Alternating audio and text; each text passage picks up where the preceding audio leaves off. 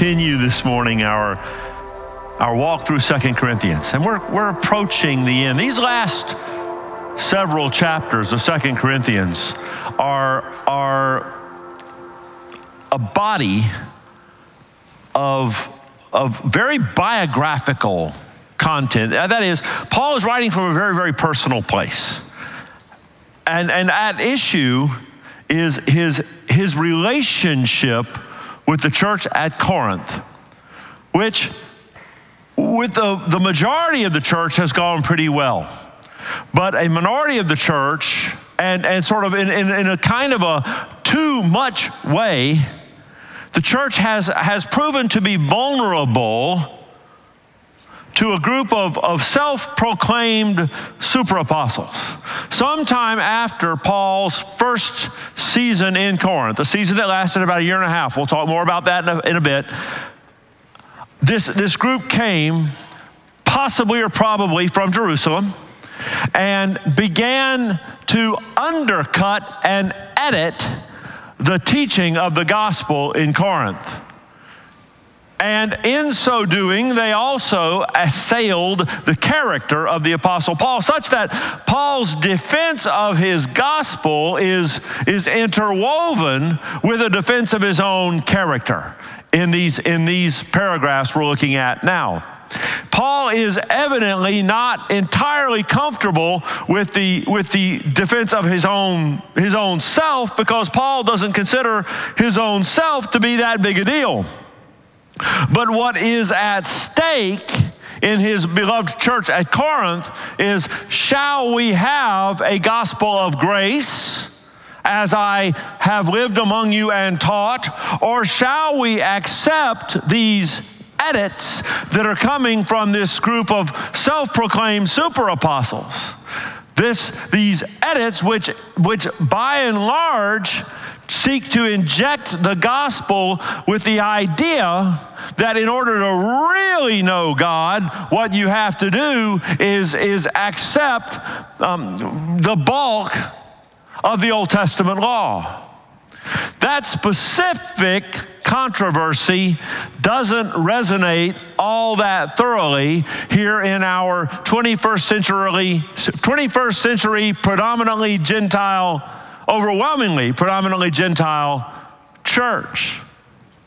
But make no mistake, while it's not the theme at this present moment in this present paragraph, the, the issue of shall we have a gospel that is by grace alone, through faith alone, in Christ alone, on the Word of God alone, for the glory of God alone. Each of those five alones are still very much fighting words in certain quarters of that which calls itself Christian.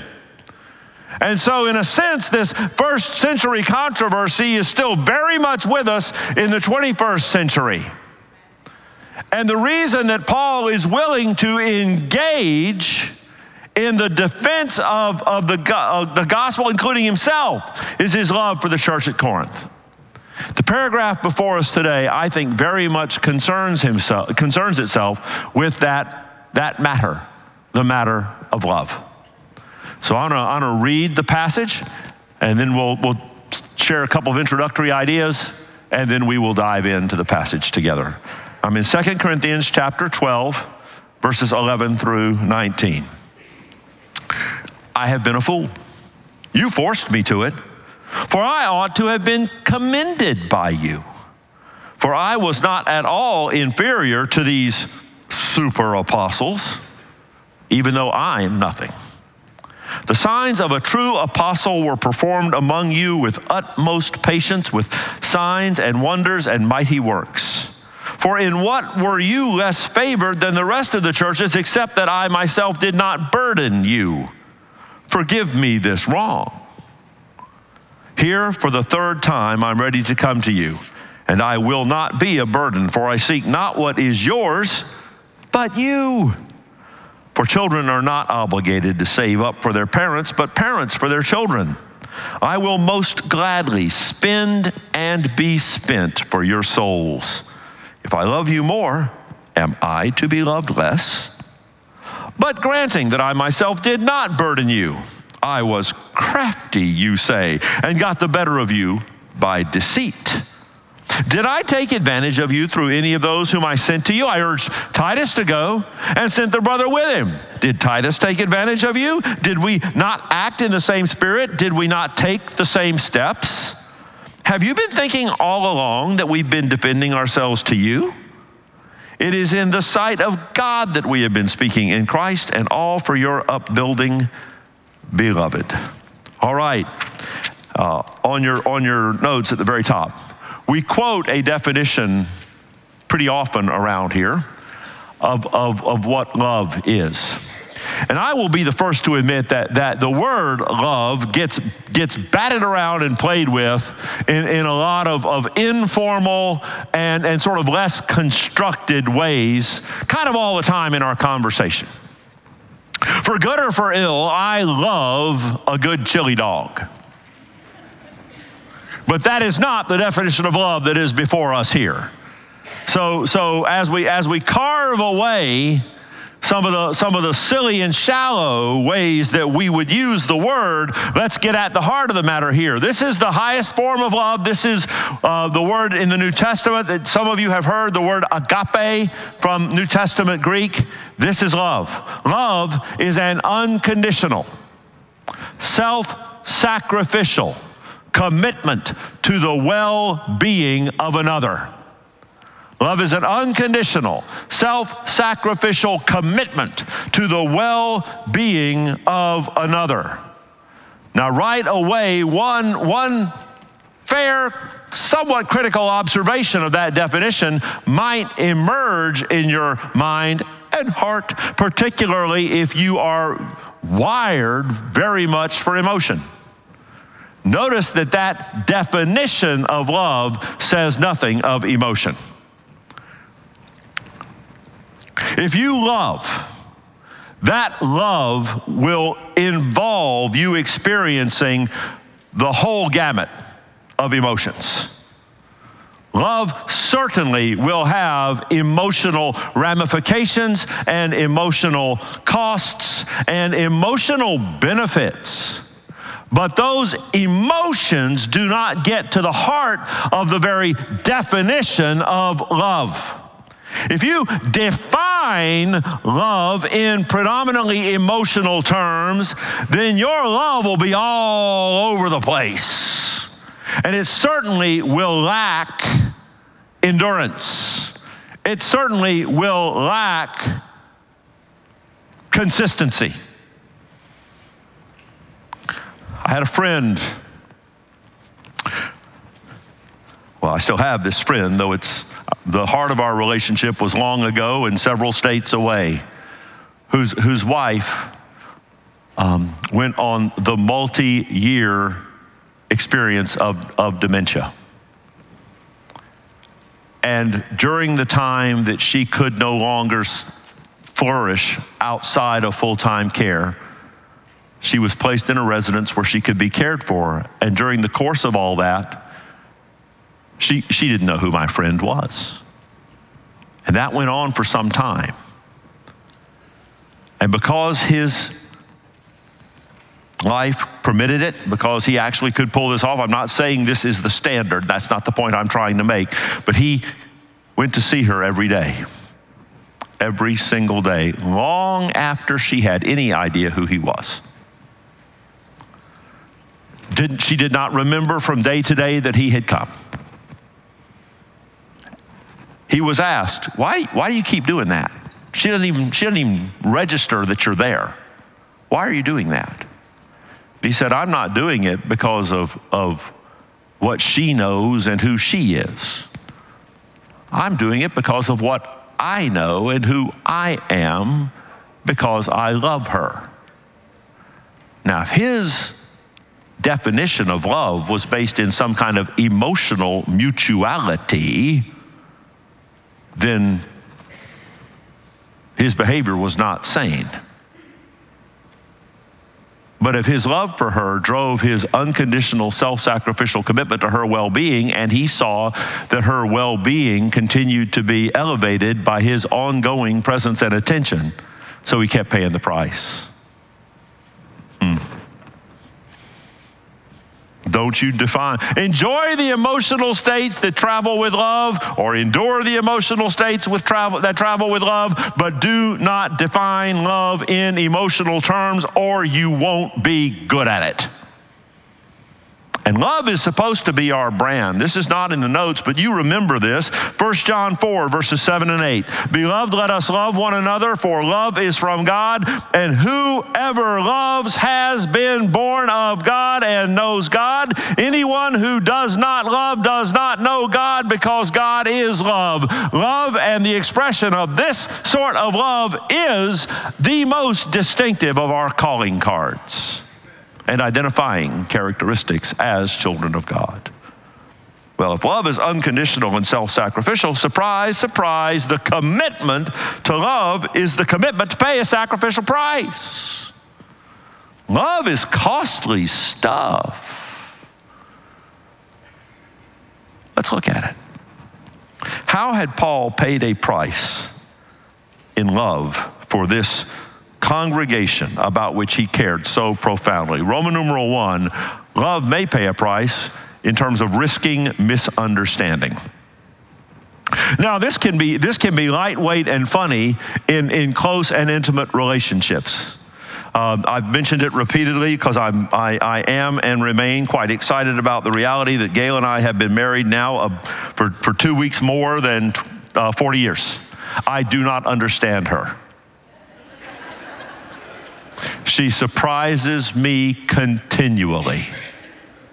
And based on her own recurring frustration, I don't think she understands me either. You, you, you want what? And in that kind of intimate give and take relationship, those ongoing misunderstandings can be a source of aggravation, I suppose, but also a source of fun, right?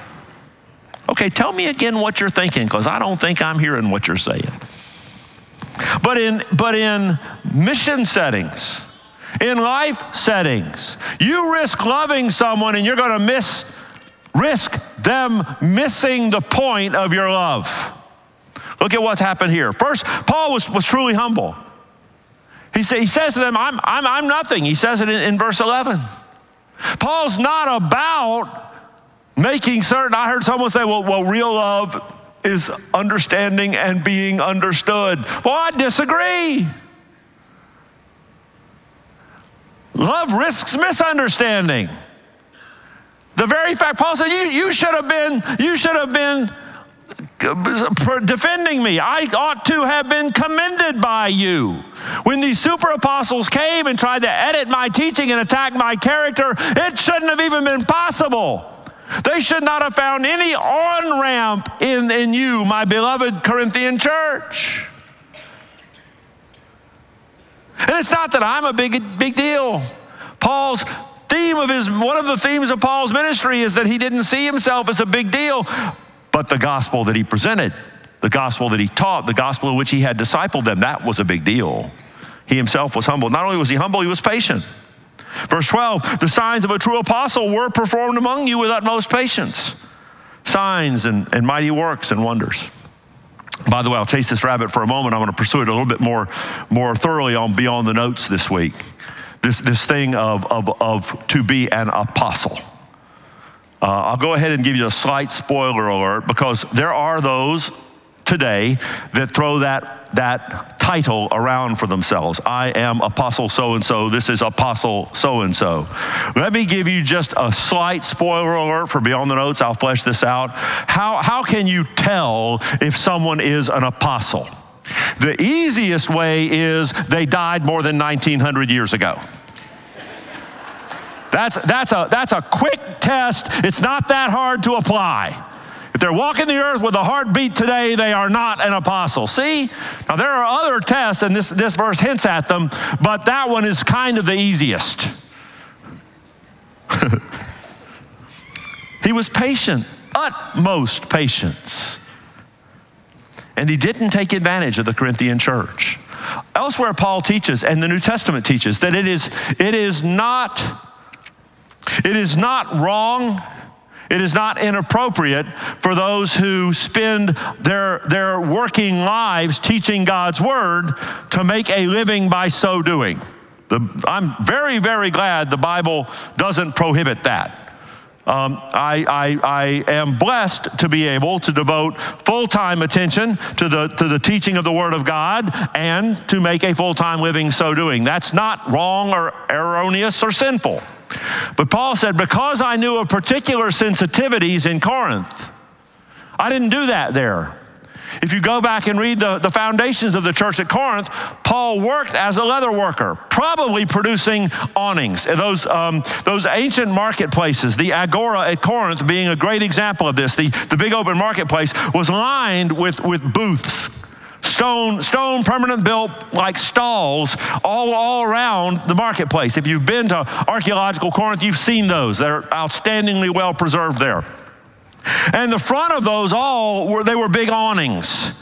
And those awnings were made of, of, predominantly leather, and they wore out from time to time. So there was an ongoing industry. When Paul was a tent maker, he wasn't making tents for people to go camp in the woods. It was those awnings. That, that, that, was the trade he worked with his own hands while he was in Corinth so that he wouldn't have to depend upon the church to support him. I did not burden you. His forgive me this wrong is, is sarcasm. Forgive me that I didn't take money for my own support out of you. And yet, you misunderstand me. Not only misunderstanding, but, but love may pay a price in, in, in months and miles. Months and miles. This is very nuts and bolts. First part of verse 14 Here, for the third time, I'm ready to come to you. Now, I sometimes, at the, at the end of the day, um, if, if I get word and, and, the timing is right and I'm able to get away, uh, I will run by the Gulf Coast Hospital on my way home from work. I, I, live right off Daniels, and so I can shoot down Plantation. Gulf Coast Hospital is right there before I head out Daniels to head to the house. I, I can go by Gulf Coast Hospital on my way to somewhere else. And, and, and, and I'm not, not you know, it, it, it's not that huge a sacrificial commitment to do that. But Corinth? Let me, let me, let me remind you with a, with a map of some of the areas covered in Paul's missionary travels. Um, that, that body of water in the center of the screen is the southern part of the, uh, well, it's actually the entirety of the Aegean Sea. On, on the, the landmass on the right is the tip of modern Turkey, Asia Minor, within which several of Paul's missionary journeys took place. The, the, uh, the box on the left is highlighted there. Corinth is out on the Peloponnesian Peninsula, and it is the southwest corner of Paul's missionary travels. We have no documentation. Until he goes to Rome as a prisoner, Paul never went further than Corinth. And you don't, you don't drop by Corinth on your way to anywhere. Corinth is the remote corner of Paul's missionary travels. And, and other than leaving on a ship, when, he, when he, he arrived the first time on a ship from northern Greece, the second time he either went overland or, or that same ship journey, it's just a long haul to Corinth. And yet, we see letter A on your outline. Um, the first time he was in Corinth, that narrative is in Acts 18, 1 through 17. And I'm not, I'm not going to go there, but if you went there, you would see in verse 11. Acts 18, verse 11, he was there for a year and a half. Uh, he was there for 18 months. I tell my New Testament students one way to remember Paul's time in Corinth is it's Acts 18, and he was there for 18 months. Just a little mental hook to hang that on. So he spends a year and a half earning his own living in a, in a awning making enterprise but teaching, discipling, dealing with, with attempts on his life by the Jews, dealing on opposition uh, from the idolatrous worshipers. There was a huge cult of Apollo at Corinth. In fact, the largest surviving building on the archaeological site at Corinth is a very impressive uh, remains of a temple to Apollo. the, the worship of Aphrodite and its horrible sexual immorality was thriving in Corinth. So for 18 months, he worshiped and served uphill, discipled people uphill in Corinth. Then, when he left Corinth, he left Corinth, went to Ephesus, and during the, the years that he was in Ephesus, word came to him of difficulties in the church at Corinth. So he, he, he wrote a, a letter that would be in between our First Corinthians and Second Corinthians. We don't have that letter. God the Holy Spirit did not preserve it for us.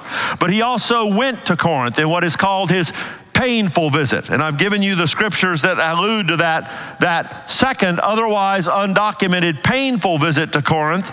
Uh, it's talked about in a couple of scriptures that are there on your outline. Apparently, that visit did not go super well. Apparently, that visit might have stirred up even more difficulty and controversy. We've seen in Second Corinthians that, that some of his critics said Paul writes great letters, but he's not all that impressive in person.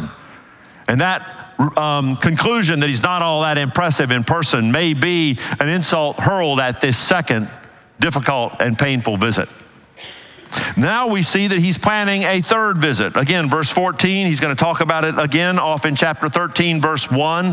When we get there in Second Corinthians, he's going to Corinth yet again. You've already seen Corinth is not on your way to anywhere. Corinth is going out of the way. And these journeys, done either by sailing vessel or on foot or a combination of the two, are not the work of hours, days, or even weeks. They're the work of months. The decision to go to Corinth is a decision to take months of my otherwise productive life and put it on hold for the sake of loving this troubled church. Sometimes, and I'm not going to go far with this, but I want to affirm something. Sometimes, because love is a commitment to someone's well being, there might be times when you have to withdraw emotionally and even isolate a relationship for the sake of love. Now, if you're married, your covenant is, is bigger than simplistic love. So you can't say, "Well, I love I love my spouse so much, I'm going to move out of the house." Be very careful. But in other non-covenantal relationships, love that that is committed to one's well-being. I mean, I've told this story publicly. It, it no longer is all that painful for me, but I parted ways with an entire church one time because my presence there was no longer contributing to that church's well being. A lot of miles and a lot of years ago, sometimes love says, I, I, I, I have nothing further I can do. I will pray for them, I will wish them no ill, but I can no longer contribute to well being. Therefore, relationally, I will withdraw. That is at times permissible. Paul didn't do it here. This is his most troublesome church. This church gives him fits like no other church. First and Second Corinthians are, are, are difficult to study and they're hard to have written.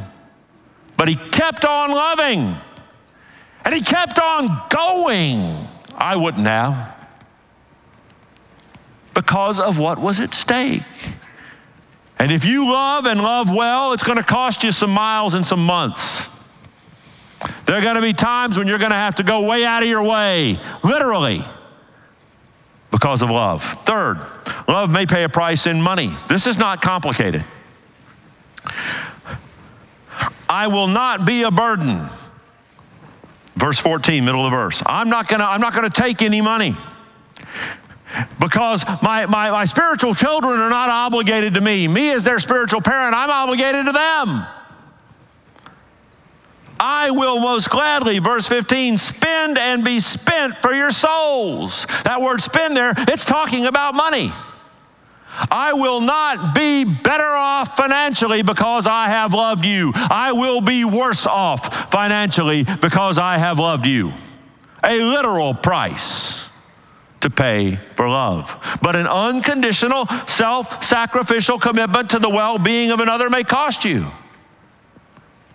Engagement in missionary enterprise driven by love will cost you. Loving your neighbor may cost you. You have an opportunity to invest in your neighbor's well being,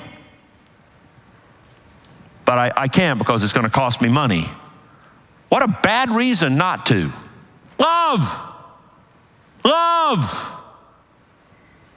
And expect it to cost you.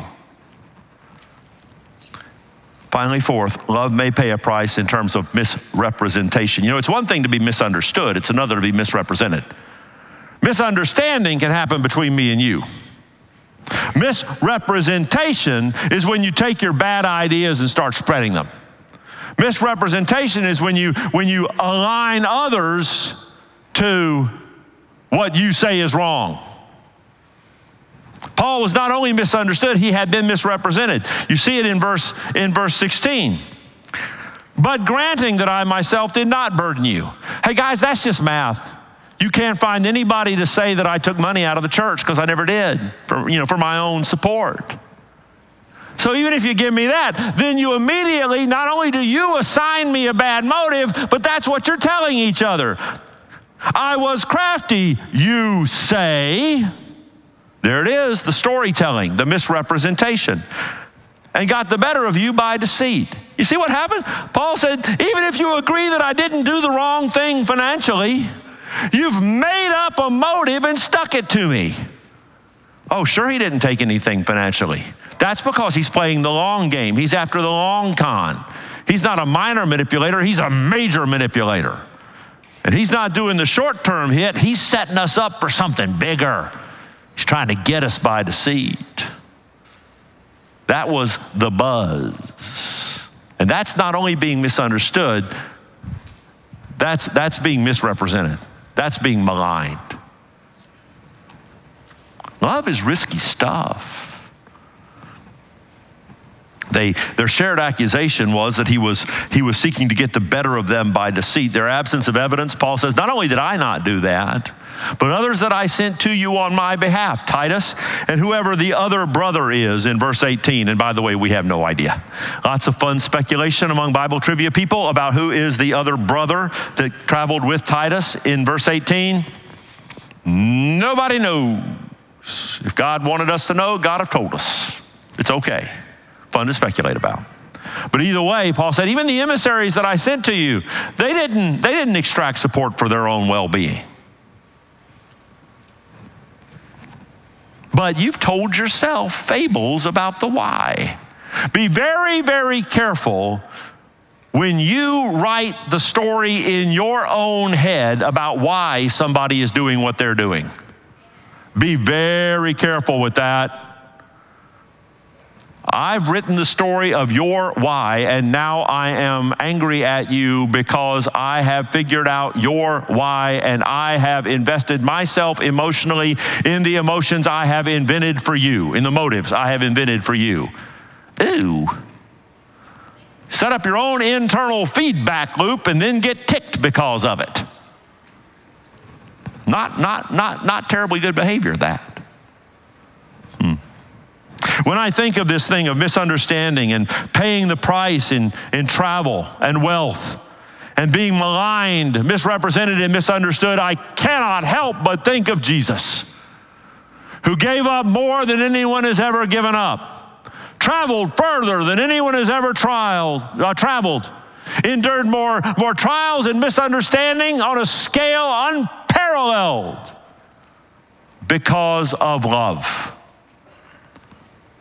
If this morning you have not embraced the expressed love of Jesus, the great tragedy of history is in John chapter 1, where the Bible says he came into his own. We're on the cusp of the Christmas season. There's already some lights up. Woo, y'all don't waste any time. He came unto his own, and his own received him not.